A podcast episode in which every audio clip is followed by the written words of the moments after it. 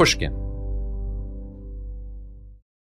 Did you know some travel credit cards offer 10 times points on your spending?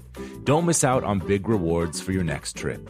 NerdWallet lets you compare smart travel credit cards side by side, curated by an expert team of finance nerds. What could future you do with better travel rewards? A free flight? A room upgrade? Don't wait to make smart financial decisions. Compare and find smarter credit cards, savings accounts, and more today at nerdwallet.com. Reminder, credit is subject to lender approval and terms apply. NerdWallet, finance smarter. The most innovative companies are going further with T-Mobile for Business. The PGA of America is helping lower scores and elevate fan experiences with AI coaching tools and 5G connected cameras. AAA is getting more drivers back on the road fast with location telematics. And the Las Vegas Grand Prix is powering race day operations with 5G connectivity, giving fans an experience at the speed they deserve. This is accelerating innovation with T-Mobile for Business. Take your business further at t-mobile.com/now. This is your moment, your time to shine, your comeback. You're ready for the next step in your career and you want an education employers respect. So you're not just going back to school, you're coming back with Purdue Global. Backed by Purdue University, one of the nation's most respected public universities, Purdue Global is built for people who bring their life experience into the online classroom. Purdue Global, Purdue's online university for working adults. Start your comeback today at purdueglobal.edu. From Pushkin Industries, this is Deep Background, the show where we explore the stories behind the stories in the news. I'm Noah Feldman. We're about a month out now from what promises to be a historic election and what might become a historically chaotic election. Before Donald Trump tested positive for the SARS CoV 2 virus, he refused in a presidential debate to commit to a peaceful transfer of power if he lost. Now his diagnosis has plunged things even further into uncertainty. The question that is preoccupying me is not just the health of the president, but the health of our democracy. How worried should we really be about the pressures that are currently being put on our electoral system and our capacity to transfer power? To discuss this, we are joined by one of the most renowned scholars of democracy in the world, and someone whose work has deeply, deeply influenced my own throughout my career. That's Adam Przeworski. He's a professor emeritus at New York University. He was the 2010 recipient of the Skytte Prize, which has been nicknamed the Nobel Prize for Political Scientists. Adam, thank you so much for being here. When I was watching the presidential debate and I saw Donald Trump refusing to acknowledge that he would peacefully transfer power, I thought to myself, there's only one person I can have on the podcast to talk about transitions of power, and that is Adam Przeworski. And I want to start with the most fundamental question of all, which is transitions in a democracy what makes them work when they do work so that we can then explore what makes them not work when they don't work. Well, I really appreciate the introduction. I have been at this for probably 40 years. So, yes, I've thought about it different ways. I recently published a book on why bothered with elections. And what really struck me is how routine elections are for us. Yes. I mean, what happens in elections? People vote. Somebody is declared winner according to the rules. The winner moves into some palace, the White House, the Pink House in Argentina, the Blue House in South Korea. The loser goes to what Brits call back benches. We're governed for a few years, and then the ritual is repeated again. And we just completely take it as routine. It's not quite routine because there are 68 countries in the world as of today which never experienced peaceful transfer of power through elections, including China and Russia. So why does it work? It works because typically not too much is at stake. in the sense that whoever loses elections will suffer from policies that supporters of the losers don't like, but not too much, and will have a chance to win again. Just thinking about the US, Bush following Clinton, Bush versus Gore, election that hung on a hair. The Supreme Court decided, even though it wasn't clear that it was the court that was supposed to decide. And basically, what the Democratic Party and what did Gore decide? It decided it's just too costly to fight. We're going to suffer from Bush policies, but we're going to have a chance to win again. And then Obama won, and Republicans thought, what? We're going to suffer through four years, maybe eight years, and then we're going to win again. And what happened? Trump won. Yes. So I think that what makes it work specifically are two conditions. One, that the winner does not hurt the loser too much. That is that the stakes in the election are not too high. And two, that the loser is not denied the chance to win again. As long as these two conditions hold, elections work. These two conditions, though, aren't naturally occurring, as you point out. I mean, that's one reason why you have 68 countries that haven't had a peaceful transfer. They're each the product of certain customs, practices, and norms that maybe derive from the self interest of both parties in some way, but nevertheless have been routinized. So when you say an election is routine, it feels routine because we have some custom that makes it a routine. So what happens when one side starts to believe that it might be able to play around the edges of that routine and maybe change things around. And the other side starts to think, well, maybe the other side isn't going to follow the routine. Maybe they'll do things differently. I mean, for me, the first moment when I saw a real breaking of this was in the 2016 election when Trump was leading supporters in the lock her up formulation. You said the first condition is the loser doesn't suffer that much. But the threat, he didn't actually do it, but the threat of locking up your opponent is a break from the routine of saying the opponent won't suffer that much. And similarly, the idea of being able to run again works well if you have a chance of winning. But if the winner tries to institutionalize its power, it can make it harder for the other side to win the next time. So, how do we sustain these customs to make it routine? Well, all I can tell you is that um, I know that the mechanism works under the conditions which I just specified, and I'm utterly, utterly surprised as much as anybody else, in spite of 40 years of work on this topic, that they would break down. Let me just say, when I heard lock her up, I found it ominous. But not just this. You know, the first time Trump said that the only possible way he could lose would be because elections would be fraudulent was three years ago. It wasn't just now. I remember that exactly with my experience with these phenomena. It just started smelling very badly to me already at that moment. What I know is this. You are correct that it becomes a habit and that interests are codified as norms. So one study I did was I looked what is the probability that the elections will break down as a function of past alternations in office between parties in the history of a particular country. And it turns out that once a country has four or five alternations, the probability that the mechanism will stop working is almost zero. United States had 22 or 23 alternations. I calculated that probability for the United States. It turns out to be one in 1.8 million. That is how unprecedented that event is. So, how much do you believe your study? I mean, the good news would be, and then our listeners could feel very happy, that, you know, for all that President Trump is talking in ways that break our norms about how we should speak, he hasn't actually done that yet. He did not lock up Hillary Clinton. He has not yet refused to leave office after a transition. And so there's an argument that says this is all talk.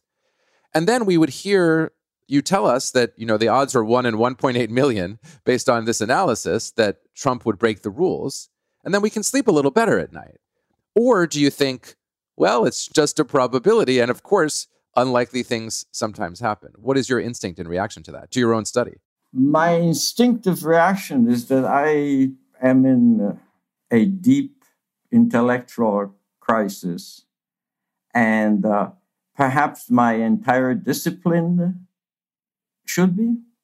The way we study things is basically we observe past patterns and we try to draw lessons from history. That's what most of our work in political science and to a large extent economics is. And the lessons of studying the past is exactly what I just told you. It's one in 1.8 million. So suddenly there is a feeling of learning lessons from history is much less certain of an endeavor that we believed.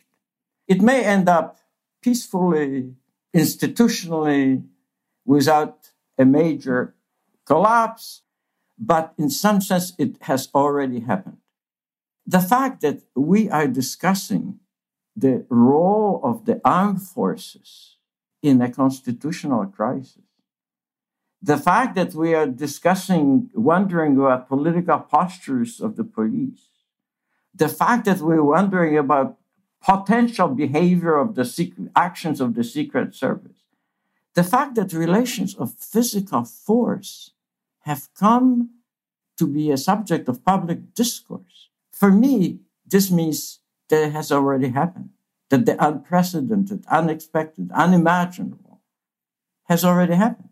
I was in Chile in August of 1973, a month before an extraordinarily bloody coup d'etat. And I remember at that time, people were counting how many generals are adhering to a constitutional position that the president cannot be removed was sort of a daily count. And this sounds similar. Let me try to use Przeworski against Przeworski now. Okay. So let me try to offer a more sanguine picture.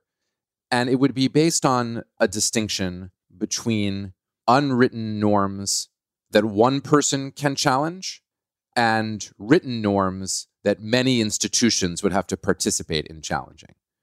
And so the counter argument, again, based on your premises, would be like this Sure, Donald Trump on his own can say things that have never been said before, like, I might not leave office, never been said in the United States. And then that drives the discourse in just the ways that you're describing. And then we have to have this discourse that was before unimaginable. And that on the surface sounds like Chile in 1973. But the counter argument would be for Trump actually to take these steps, he couldn't act alone. I mean, if the election clearly went to Biden and Biden were sworn in with Trump refusing to participate, the Secret Service would then escort Donald Trump out of the White House. If Congress got involved and tried to change the electoral outcome, then that would be an institution. It would take hundreds and hundreds of people. If the Supreme Court got involved, that would take at least a majority of the nine people. And so the argument then would be that the fact that the discourse has changed is a product of one man Whereas a change in our institutions would take many, many people. So this is an attempt to tell a different story, again, based on your premises. Well, here's the way I see the situation.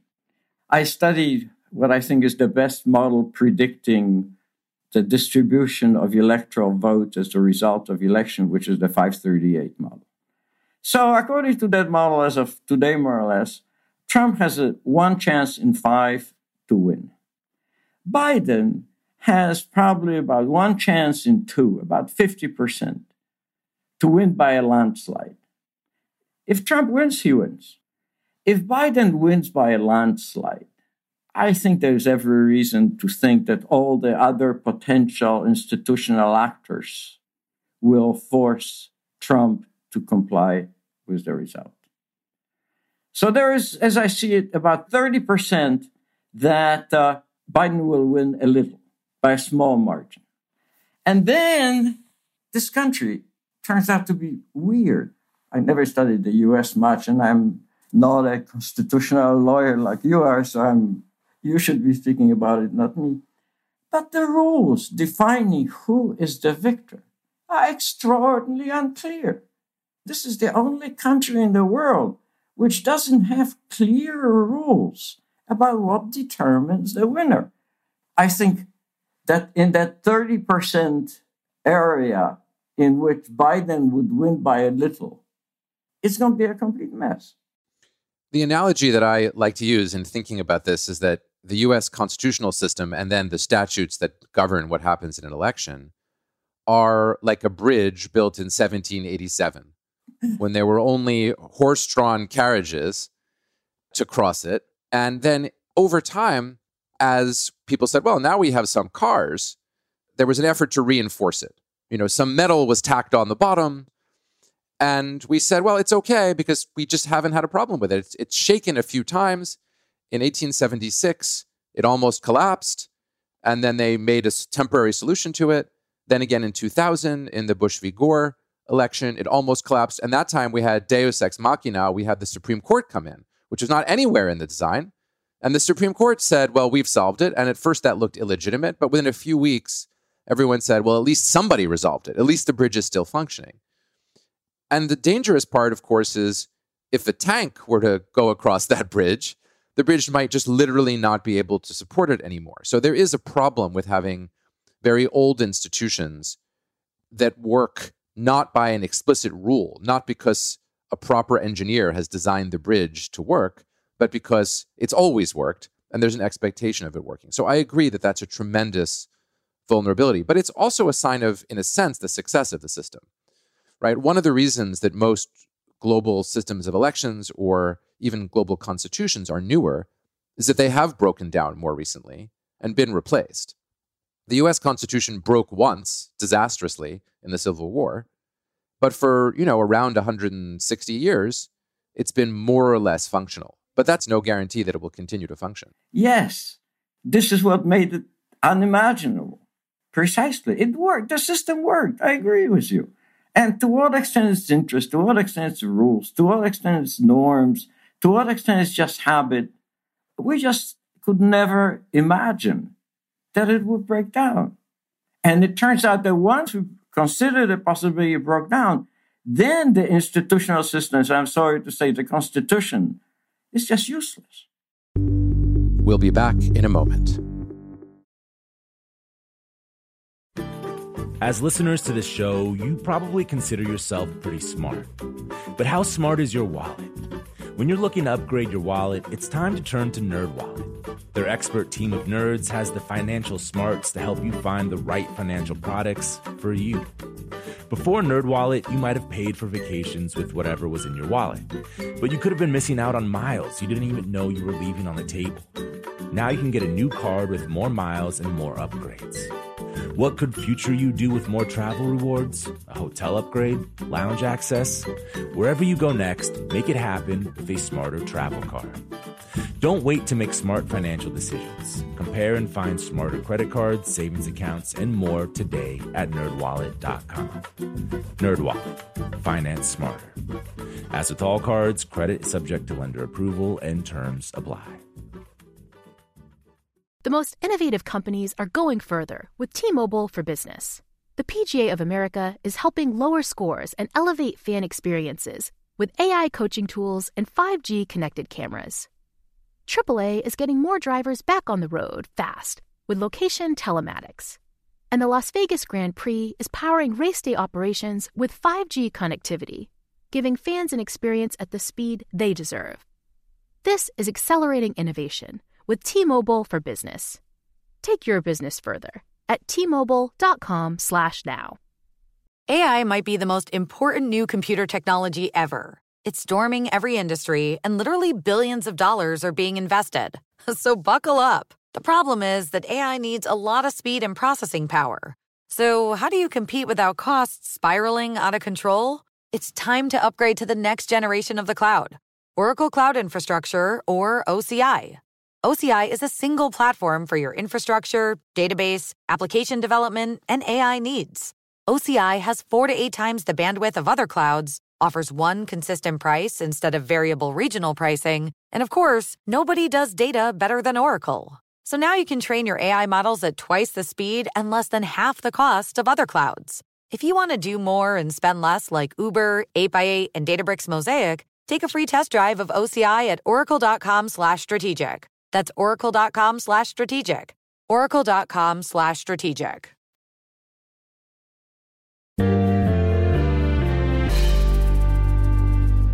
One of the central themes that I learned from the work you were doing in the early 90s, in the immediate aftermath of the Eastern European transitions, was that one way to look at democracies that work, that alternate power, is that there are powerful people on both sides who know that they have a lot to gain from the system working and who know that they have a lot to lose from the system failing.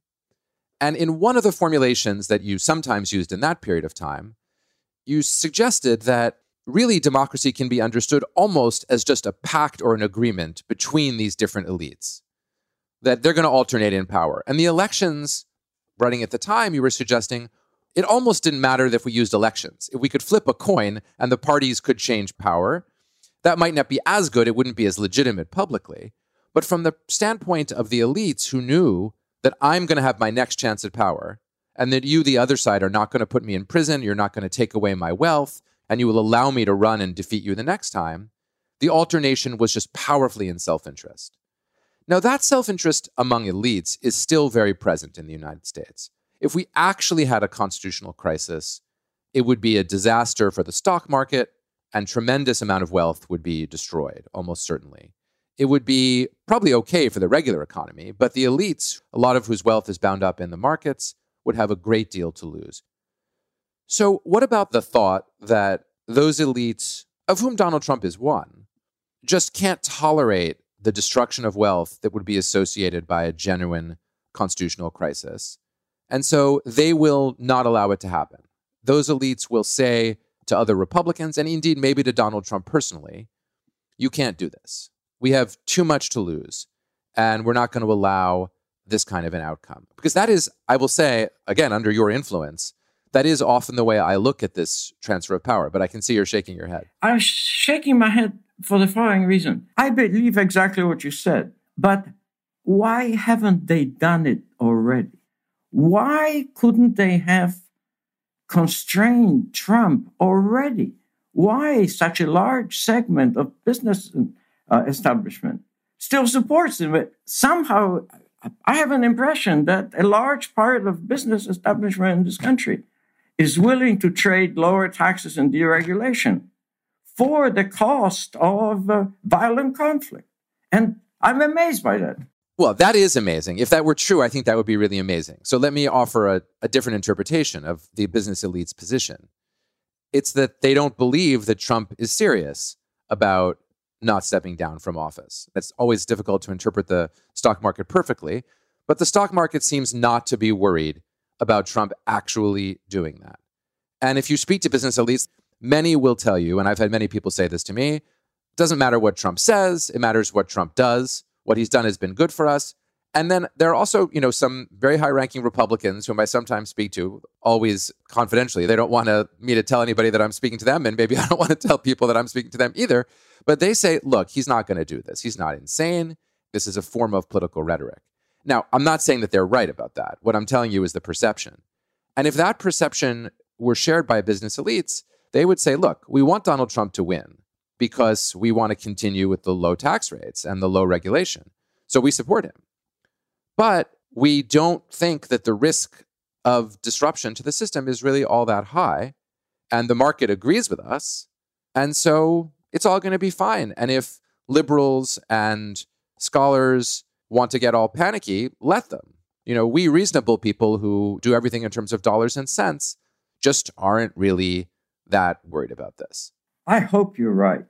I would have expected you to be right. But there are two aspects of the situation which worry me, and I don't attach probabilities to them. These are worries, not probabilities. One is that to some extent the genie of violence may have already been out of the bottle, that militias, paramilitary groups. Now I wonder to what extent Trump controls them or could control them. But more, and here, you know, this is pure speculation. And again, it touches on laws. But I wonder now whether Trump can afford to lose, given all the disclosures about his financial. You know, locking up is not impossible anymore. It seems, at least from what I read and talk to my lawyer friends, it seems that he could be very easily charged with committing several offenses. And if that's what's at stake, then he will fight to the last ditch. He may be abandoned, and hopefully he would be abandoned, but that he can be persuaded, I don't know. Well, let's take those in reverse order. So, in terms of criminal liability, I think it's almost impossible to imagine Joe Biden in office allowing a criminal prosecution of Donald Trump to proceed at the federal level. And I think the reason for that is that Joe Biden is, you know, as we keep hearing from the president, 47 years in Washington, he's a product of the system and he follows the norms. So he wouldn't do it. And no president has done that in the past. And it's not just of presidents, but even of lower down officials. I think Trump doesn't have to worry about that. He might have to worry about state prosecution in New York State. But so far, there's nothing that would politically force the New York state prosecutors to go forward. There may be some things where they could go forward with respect to what Trump said to various banks when he borrowed money. But it's relatively rare for those things to be prosecuted criminally. Formally, they can be, but the prosecutors have enormous discretion. And it would be so controversial for the prosecutor to do so that although it's possible, again, it's possible to imagine, I think Trump's vulnerability to criminal prosecution is actually very low on leaving office. So, of course, it's conceivable, but I think it's a mistake to confuse the formal fact that he has done things that could get him prosecuted with a credible fear of prosecution. I don't think Trump really fears prosecution. You just made me feel better. With respect to the militias and the paramilitary groups, that's a trickier and more complicated question. The first thing that has to be acknowledged is these groups exist, and this is the United States, so they have guns, and not just handguns, but assault style weapons, and you can see them on television. So their existence is serious and can't be ignored we had a professor uh, from the University of Chicago on this uh, podcast, one of our first episodes we did. She's an expert on white supremacist groups, and she's written a very compelling book tracing the history of the white supremacist movement in the United States back actually to the post Vietnam era. Um, and she makes a very strong case that it's coordinated, that it's organized, that it has objectives. And she sees the Proud Boys, whom Trump referred to the other day in the debate. Uh, she just wrote an op ed this professor just wrote an op ed in the New York Times saying the Proud Boys are squarely a part of that movement. So it's real, and I want to acknowledge that it's real. That said, it's not very organized internally. These are not very well organized militias. And although they no doubt feel allegiance to Trump, he doesn't control them in the sense in which a dictator in an authoritarian state might control paramilitary groups. They don't have senior group of leaders who answer to him. There's no financial source of funding. It's an ideological kind of loose affiliation. And it's also not clear that their numbers are very great. There's debate about this, but it's not clear that the numbers are very great. There are enough people to do damage because they have weapons. And I don't want to minimize this, and I don't want to minimize the, the handful of deaths that they have caused, nor do I want to minimize the risk that they pose. They do pose a great risk to our sense of social order. But I guess I don't see them as rising to the level of the kinds of organizations that could make any kind of a credible attempt to take control of institutions or to take control of streets uh, in that sort of way. And I think we're still very, very far from them having that kind of capacity. Again, you're making me feel better. I suppose um, there's a saying in Polish that a pessimist is but an informed optimist. and I yes. perhaps I tend to err in this direction. Perhaps just because I'm just overwhelmed by the unprecedented character of our discussion. But if I may diverge from the narrow issue of democracy, transfer of power, etc., this whole situation is deeper. This is not just a matter of elections. It's not just a matter of political strategies. It has deep roots in the society. We are polarized, not just in the sense that different people want different things. We are polarized in the sense that people are willing to do nasty things to others with whom they disagree. That's what I find new. The fact that some people are pro abortion and others are against abortion, that some people have higher taxes, lower taxes, we've always lived with it. And if they diverge, they diverge. That doesn't bother me. What bothers me is how deep the roots are. In the 1960s, about 4% or 5% of uh, partisans would have objected if their offspring married an offspring of an opposite party, and now it's in the 50, 60% range. There was a beautiful study in uh, Proceedings of National Academy of Science of Thanksgiving a year ago, in which uh, if at the Thanksgiving dinner, yes, the traditional American family holiday, there were people who came from congressional districts controlled by different parties the Thanksgiving dinner lasted 30 minutes less because they couldn't talk politics. Yes. One question that we should not lose from perspective, this is why I raised this, is so the election is over. Biden assumes. And then what's going to change in the society? This is, I think, this current situation undermines too many deeply held beliefs, including mine. Well, it will be fascinating to discover in the next few months whether those beliefs and mine, which are formed by learning from yours, may actually have been correct and which ones are being challenged in ways that creates the kind of intellectual crisis that you're describing. Let's hope that our crisis remains only an intellectual crisis and doesn't become a constitutional crisis. I hope that you're right, Noah, and that my fears are unfounded. I really do. You've made me feel somewhat optimistic. Thank you very much for a wonderful, and thoughtful conversation. Thank you, Adam. Thank you.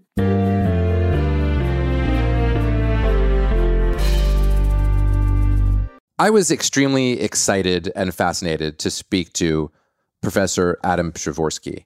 It's rare that you get a chance to interview someone who's influenced your own thinking so much.